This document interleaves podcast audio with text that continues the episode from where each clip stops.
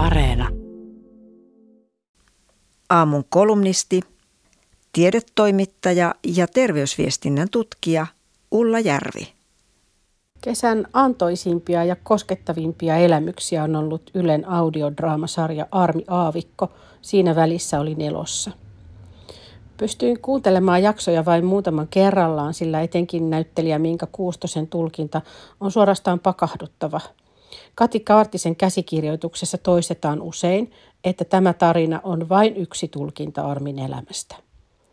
18-vuotiaasta Miss Suomesta tehtiin musiikkibisneksen tuote, joka tuotti rahaa ja mainetta niin laulujen tekijöille, levyyhtiöille kuin keikkajärjestäjille. Suurin hyötyjä lienee kuitenkin ollut Ilkka Lipsanen, Danny, joka Armin löysi. Monet kuuntelijat ovat kesän aikana purkaneet sarjan synnyttämiä tunteitaan sosiaalisessa mediassa. Osa Danin kohdistuvista kommenteista on ollut suorastaan ala-arvoisia. Armin kohtalon ja ennenaikaiseen kuolemaan vaikuttivat monet tekijät – mutta jotkut ovat tahtoneet nähdä vain yhden ison D. Seurasin koulutettuna Armin uraa ja olin katsomassa Danny ja Armi showta sekä ensimmäisenä kesänä 1977 että myöhemmin 1980-luvun puolivälissä. Danin tiukat ohjakset näkyivät katsomoon asti, mutta aikalaisten kertoman mukaan hän kommenteli varsin siekailematta kokeneempiakin produktioidensa työntekijöitä. Armi tarina on kuunneltu myös MeToo-liikehdinnän näkökulmasta. Oliko Armi jätkien hallitsevan musabisneksen uhri? Draamasarjassa Arvi Aavikosta ei ole tehty avutonta tyttöstä, vaan omia unelmiaan toteuttava nainen, jonka välitön luonne ja herkkyys olivat sekä hänen vahvuutensa että heikkoutensa. On selvää, että hänen kokemattomuuttaan käytettiin hyväksi, mutta kouluttamaton Armi myös eittämättä tiesi, että Danin kelkkaan kannatti lähteä, jos mieli uraa laulajana. Tämä naisten avuttomaksi tekeminen on MeToo-puheen kääntöpuoli, josta on lähes mahdoton herättää julkista keskustelua ilman, että tulee tuomituksi hyväksikäytön puolustajaksi.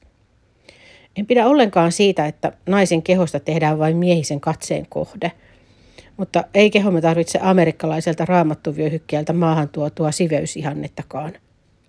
Pohjoismaissa kehollisuuteen ja alastomuuteen on suhtauduttu muun muassa saunakulttuurimme takia luontevammin kuin monissa muissa maissa. Mitä arkisemmin ja arvostavammin suhtaudumme omaan ja toisten kehoihin, sitä vahvemmaksi tunnemme itsemme ja sitä vaikeampi meitä on alistaa.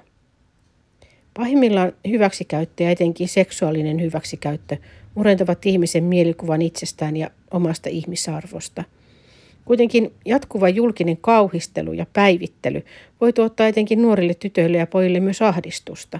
Ankeimmillaan miituu-puhe on lähellä kirkkoisien saarnoja syntisestä naisruumista ja miehisestä hallitsemattomasta halusta.